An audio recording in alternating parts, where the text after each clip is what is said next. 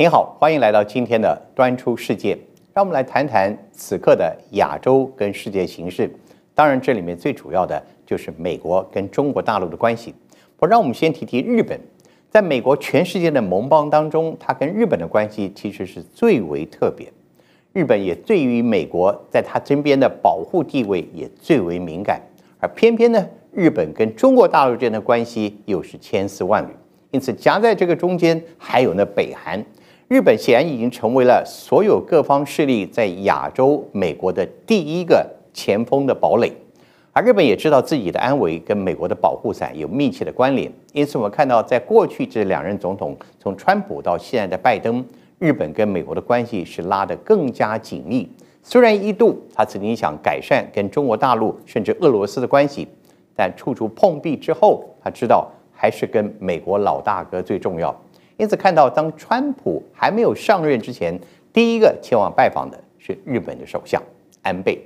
而随后安倍成为跟川普之间交往关系最亲密的世界领袖。而这一回我们看到，在整个拜登上任之后，在国际疫情稍稍疏解之下，第一个前往美国华盛顿跟拜登面对面见面举行高峰会的世界领袖。也正是日本的首相菅义伟，菅义伟这次前往美国所肩负的任务可是十分重大，包括了日本此刻的自身的安全，包括对于日本举办奥运，美国能不能给予支持，当然还有无数后面的工业科技以及无数跟他自己的贸易生存有关的种种题目。但双方所谈的最主要的还是如何面对中国大陆的崛起的扩张威胁。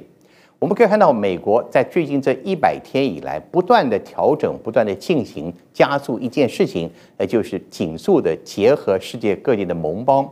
在中国大陆眼中，这叫做拉帮结派；我在美国认为，这就是一个拉紧盟邦来团结对抗目前世界上最可怕的一个崛起力量——中国威胁的最好方法。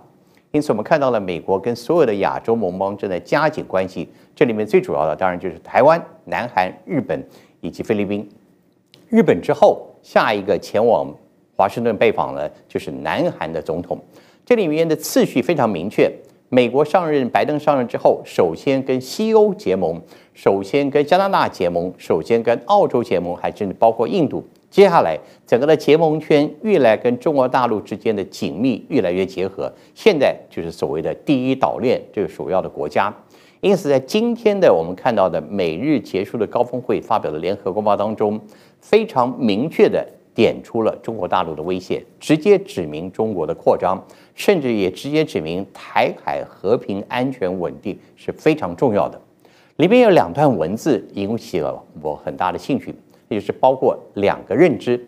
第一个认知就是对于中国大陆所进行的种种影响国际秩序的侵略行为或者是不敌对行为，双方认知到必须直言对中国以对。换言之，过去日本对于中国大陆种种可能唯唯诺诺或者甚至不作声的行径之下，可能需要改变了。在公报当中，双方明确表示，未来将以直言的方式来面对中国的可能的不友善甚至扩张动作。这个直言是代表言语或甚至一些军力的部署，一些所谓的威胁的手段，以牙还牙种种。当然，这里面不会明说，但也显示双方对于未来未来处理中国的关系态度将有改变。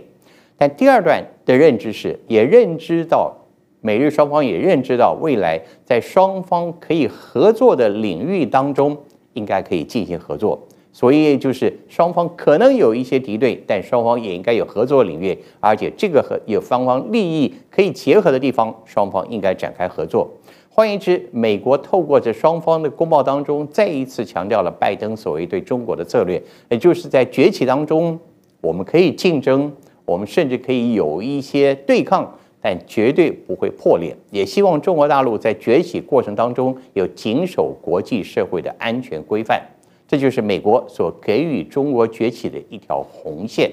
当然，接下来日本方面会有做很多事情，我们也看到了拜登政府在过去这个星期如何安排两个特使团同时拜访海峡两岸。当然，外界认为一个叫官方，一个叫非官方，其实分量真的是差不了太多，所传递的讯息都是非常直截了当，而且带有一种所谓的善意，也代表一种坚定。当然，很多人外界认为，这正是拜登所谓这种老派政治家他所展现的所谓在外交部署工作上的老练周到。他不刻意去激怒一方，也不刻意的冷落一方，甚至给双方都带来一些期待跟希望。这就是他从过去冷战时代到现在，也许给他一个政治历练所带来国际问题，就是应该这样子循序渐进，外交军事。胡萝卜跟所谓的我们的榔头互重的一个彼此的一种平衡的做法，让对方能够既知道在武力之下不可能，也知道合作才是未来希望的来源。这似乎就是拜登政府在整个亚洲乃至国际安全中重要蓝图。它也显示了如今对于美国安全最急切的就是要摆平以及策略性的围堵。当然，中国大陆或美国都从来。美国不会用围堵这个字眼，但事实上做的正就是围堵，遏阻中国大陆的崛起跟它的未来任何的扩张。但问题来了，中国大陆已经一再表示，绝不能坐视世界上有所谓一个高人一等的国家，有所谓世界事只能有一个国家说了算。如今美国似乎所做的种种做法，给中国大陆感觉的态度，正是只有你说了才算吗？只有你说的世界蓝图跟秩序，我才一定要去听吗？因此，未来中国大陆如何处理，包括了未来在所谓美国召开的世界气候高峰会的视讯会议上，中国大陆的领袖习近平会不会参与出席，都成了考验。我们可以知道，拜登似乎他有他一套蓝图，而这个蓝图正显示得非常清楚。日本、未来的南韩，当然我们台湾在内，都会跟美国今后的关系会更加的紧密，但紧密的同时，也代表着对中国大陆的压力。也会增强，双方之间会如何的发展？这正是我们看到每周每月都在变化当中。因此，日美高峰会议在今天只看到了这是整个步骤以及蓝图中的一块，接下来势必会有更多的发展。我们下回再谈。